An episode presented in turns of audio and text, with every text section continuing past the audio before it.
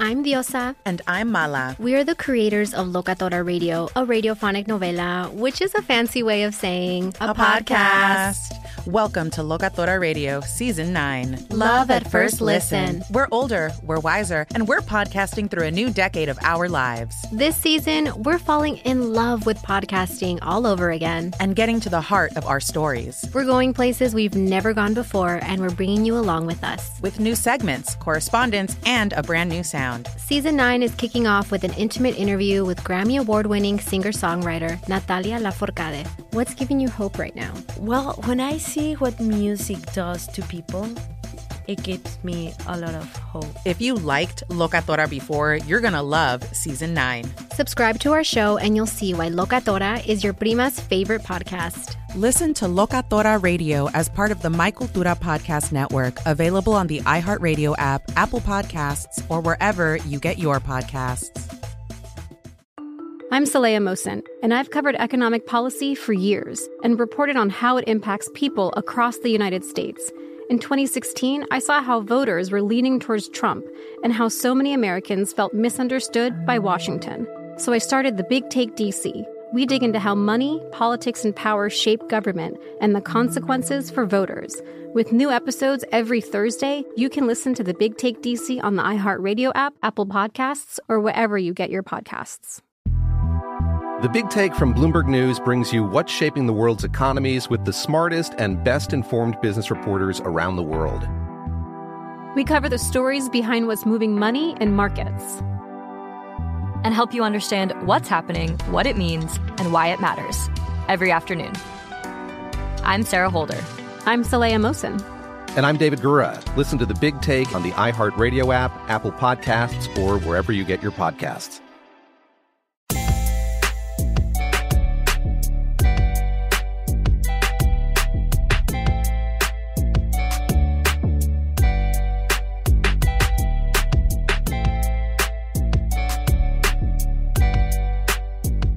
First and foremost, Claressa, congratulations on all the great things that's been going on. We love it. We're seeing it. We know they hating, but guess what? There's still people that's loving it all. So we got.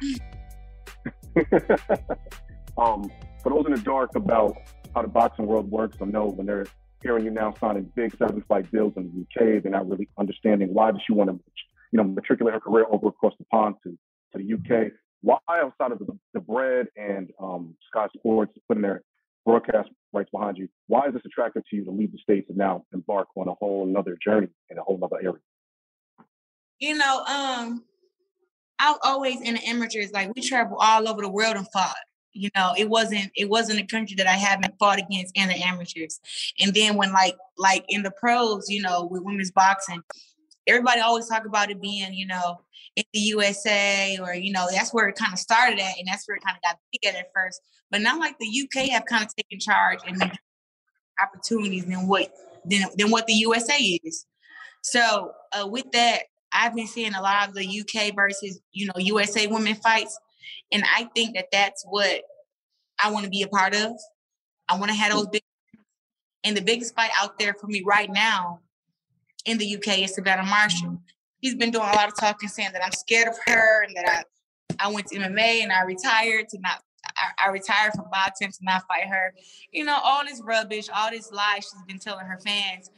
And um, I just wanted to shut that up. So with that, that's why we even considered signing with Sky and a Boxxer, and knowing that they had signed her. We were uh we were actually close to making a two fight deal with Eddie with Eddie Hearn for me to fight against Savannah Marshall. But um, out of nowhere, she signed with Sky in Boxxer, so she doesn't work with Eddie Hearn no more.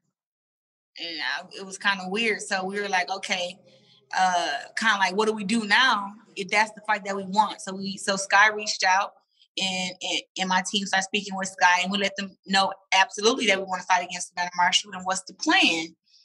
And so uh, I wanted to fight against Marshall de- December 11th. You know, I wanted to be right now and um, they were saying that uh, basically she couldn't do that and that she wanted more time. So I was like, all right, whatever. So that's how the two fight deal came about. That's how the seven figures came about.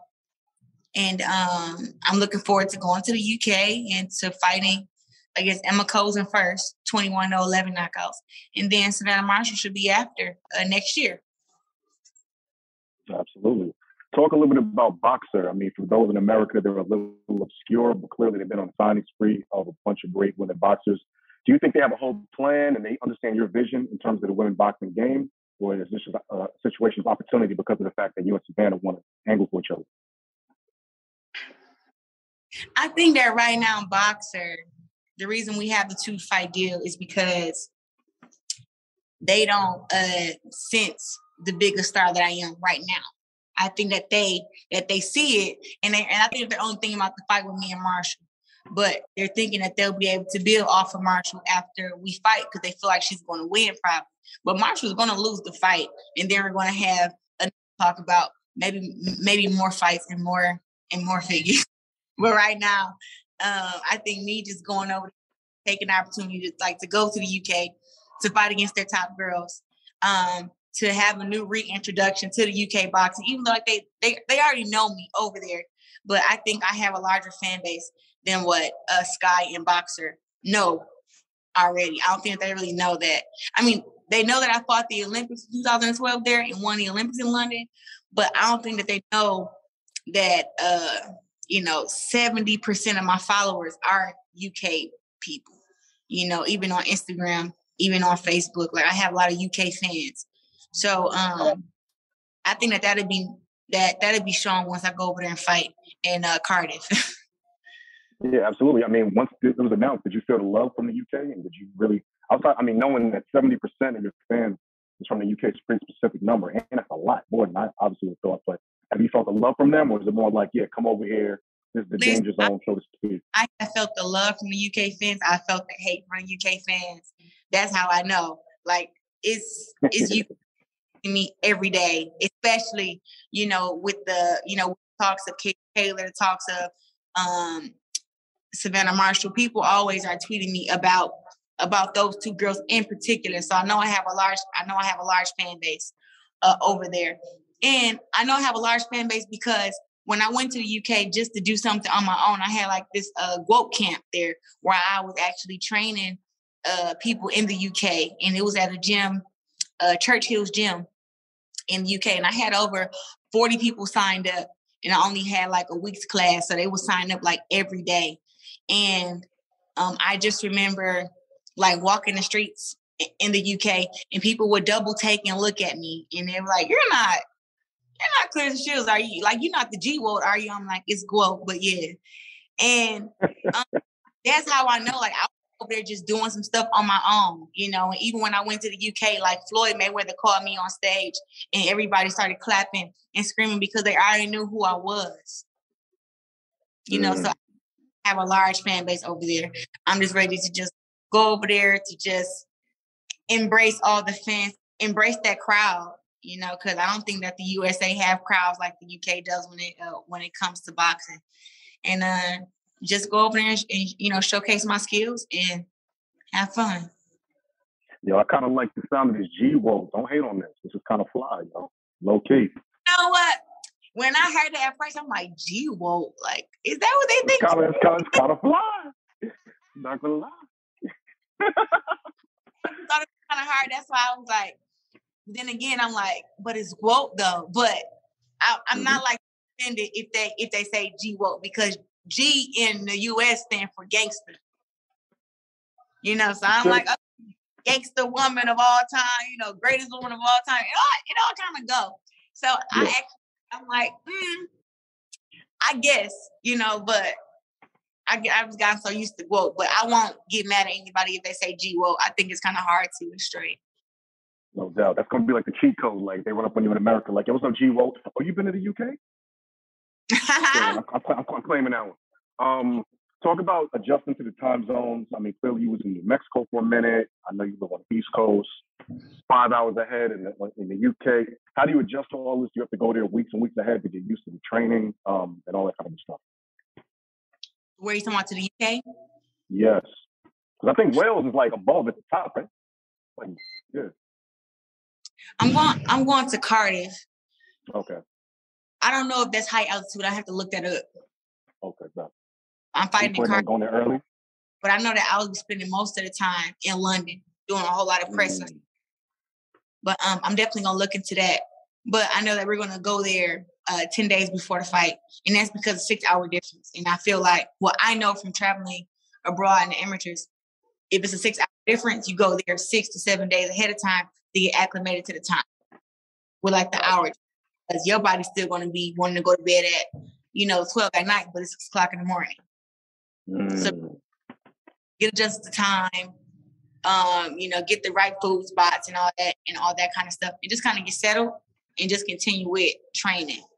You know, but um I'm actually gonna adjust my time while I'm on a flight over there. You know, to where I know like, okay, this is when I should be sleeping on the plane, this is when I should be up. To just give me one more day of, of you know, uh, acclimating to the time change. But um absolutely it really shouldn't be that hard though, because I've done it so many other times. Like I did it when I fought in London. Um, I've actually went to the UK to Sheffield a few times to train.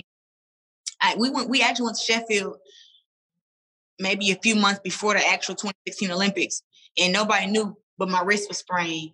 So I really, so I couldn't spar over there. Um, I barely would hit the bag. Like I was, I really wasn't training. So anybody that was there probably was like, "Dang, Claressa lazy," but it was like I really can't even. I couldn't even punch with my right hand because my wrist was sprained. mm, oh man, that's crazy.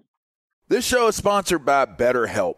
We all carry around different stressors, big and small. When we keep them bottled up, it can start to affect us negatively. Therapy is safe, it's a place to get things off your chest and figure out how to work through whatever's weighing you down. For example, it's helpful for learning positive coping skills and how to set boundaries. It empowers you to be the best version of yourself. It isn't just for those who experience major trauma. If you're thinking of starting therapy, give BetterHelp a try. It's entirely online, designed to be convenient, flexible, and suited to your schedule. Just fill out a brief questionnaire to get matched with a licensed therapist and switch therapists anytime for no additional charge. Get it off your chest with BetterHelp. Visit betterhelp.com slash game presents today to get 10% off your first month. That's betterhelp, H-E-L-P dot com slash game presents. If you love sports and true crime, then there's a new podcast from executive producer Dan Patrick and hosted by me, Jay Harris, that you won't want to miss. Playing Dirty Sports Scandals – each week, I'm squeezing the juiciest details from some of the biggest sports scandals ever. I'm talking Marcus Dixon, Olympic gymnastics, Cain Velasquez, salacious Super Bowl level scandals. Join me on the dark side of sports by listening to Playing Dirty Sports Scandals on the iHeartRadio app, Apple Podcasts, or wherever you get your podcasts. I'm Hannah Storm, and my podcast, NBA DNA with Hannah Storm, digs deep into the history of professional basketball, along with my own, as one of the first female sportscasters. Now let's get you up to speed on what else happened around the NBA today. We talked to all sorts of people I interacted with, from Dr. J to Charles Barkley and recap iconic moments. Yes, he's got it. He, here he comes. Way rock the baby to sleep and slam dunk. As well as some of the wild stories behind the scenes. We were like, what? What are we in for? The scoreboard crashes before we even tip a game off. Today, the NBA is a global sports and entertainment giant. Players are multimillionaires and cultural icons. Iguodala to Curry, back to Iguodala, up for the layup. Oh, blocked by James. LeBron James. And these stories are about how we got here, both on and off the court. And what's next? Listen to NBA DNA with Hannah Storm on the iHeartRadio app, Apple Podcasts, or wherever you get your podcasts. Um, obviously, this week we got Terence Crawford versus Shawn Porter. What do you think about this fight, specifically in relation to Crawford, who, to be totally honest, a lot of, especially the casuals, they don't, you know, really show this man the same level of um, enthusiasm, I would say, in relation to what he's brought to the game. But do you think he needed a Shawn Porter to really kind of cement his legacy in relation to fighting guys that people think he might have quote unquote avoided? You know, every Muhammad Ali needs their Joe Frazier, you know? And I felt like maybe the Joe Frazier for Terence Crawford was Errol Spence. That's what they was building it up to be. But it but it also could be uh, um Shawn Porter or mm-hmm. uh, Keith Thurman or any of those top guys at 147. I feel like this is a good fight to um to to have him in. You know, he fought against Kell Brook and he did work on Kell Brook. And he's fought against a lot of good guys like Jeff Horn and everybody. But I feel like this fight here, he'll really be tested because Shawn Porter's not the bull, you know, out the gate. He he knows he can't outbox um Terence Crawford. He's gonna right. go out there very, very aggressive. And Sean Porter I mean, and Terence Crawford are gonna have to be to also be skillful, but also tame the bull. That's what he's gonna have to do. And I think that he possesses all the power and all the skills to do that. And I actually see um, him calculating, and I see Porter running into something, maybe in the sixth, seventh round. And I see him getting dropped, and I see Shawn Porter getting back up like he always does, and coming back with that fire and that steam. And then I see him get uh, dropped and maybe KO'd in like the ninth or tenth round. Really? Yeah. Man, that's big one. Okay, okay. Even though nobody's ever ever knocked out Shawn Porter. Like like like he's a machine. His mind is always calculating what somebody's doing. He's doing moves to make you do moves. Like he's calculating, he's calculating.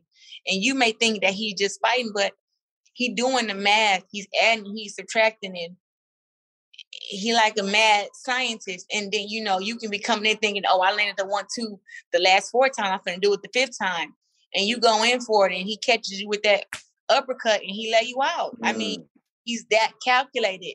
And um I don't think he gets enough credit for that. That's why he's pound for pound on my pound for pound list. Like, yes, we got Canelo. I like Canelo a lot. He's a great fighter. He just became undisputed. Welcome to the undisputed club because I was undisputed first. right. Understand that. but like Terence Crawford, I mean, he just got really, really great skills. And he's also just he an animal. He mean. He mean out there. Like you may think that, oh, he's boxing like, like he's smart, but once he hurts you, it's damn near impossible not to get finished. Hmm. You made a good point earlier. So who who was your Joe Frazier? Is it Christina Hammer or is it Savannah Marshall? I believe that at first it was Christina Hammer.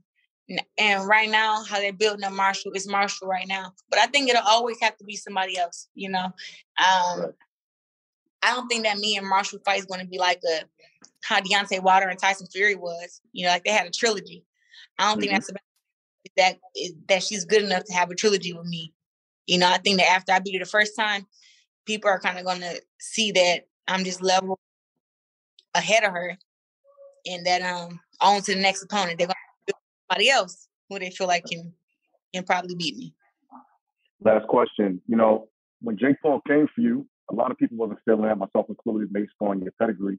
But do you feel like the boxers themselves, the game, should have defended you more, came for him? Not saying they owe that to you, but but the way you support everybody in boxing, I kind of felt like they was lacking in the way that they should have showed support when it came. Well, let's just be clear. Like Jake Paul is a made up YouTube character who has come to boxing for for for show. He's he's come to boxing to play around. Showtime uh, Showtime has given him a, a, a large platform, and he feels like he's boxing. Okay, now uh, him coming for me after my split decision, close fight, MMA loss. I thought it was I thought it was actually funny to actually see it, and it was a few boxers who defended me or whatever. But the thing is, I've seen Jake Paul in person. He ain't gonna say a damn word to me because I'm worse than Floyd. He think he think Floyd hit him. I'll be the chair Jake Paul. He gonna have to take me to court. He gonna want to sue me. it's best that whoa alone. But I think that also some of some of his hate comes from I think him being very, very close with Amanda Serrano and him seeing her record compared to mine. And uh, he feels that with her record and her knockouts and all this stuff that she should be a bigger a bigger brand or a bigger fighter than me. And um I think that's where his hate is coming from. But I but I, it's just funny that he's that he's not even knowing that me and Serrano, you know, treat each other like we're sisters. You know, and I and I show her so much love uh, and and respect, and I share the and and, and I share the title "Woke" with her because me and her have that close relationship. Even though you ask Amanda Serrano who's the woke, she will say Claressa Shields. I still share that with her. And I always say that it's me and her. So I feel like his hate is kind of coming from that, but it's like he doesn't know the the ins and outs of boxing. He doesn't know why I'm such this big star, you know. And I don't think that he's ever watched me box. And if he did, he wouldn't talk the shit that he talked because he know that I'm really cut like that, you know. So with that, to Jake Paul, um, fight a real boxer, you know. And I've already offered the opportunity for him to spar. He's not going to respond to that. And um, you know, I just go on and do your own thing, but you know, to, to try to kick me when he thinks that I'm down, you know, and not even realizing that I've been undisputed champ two times, that I won the Olympics two times, and him to say, "Oh, she's a loser, she's not good at this or that." That's how he feels about himself.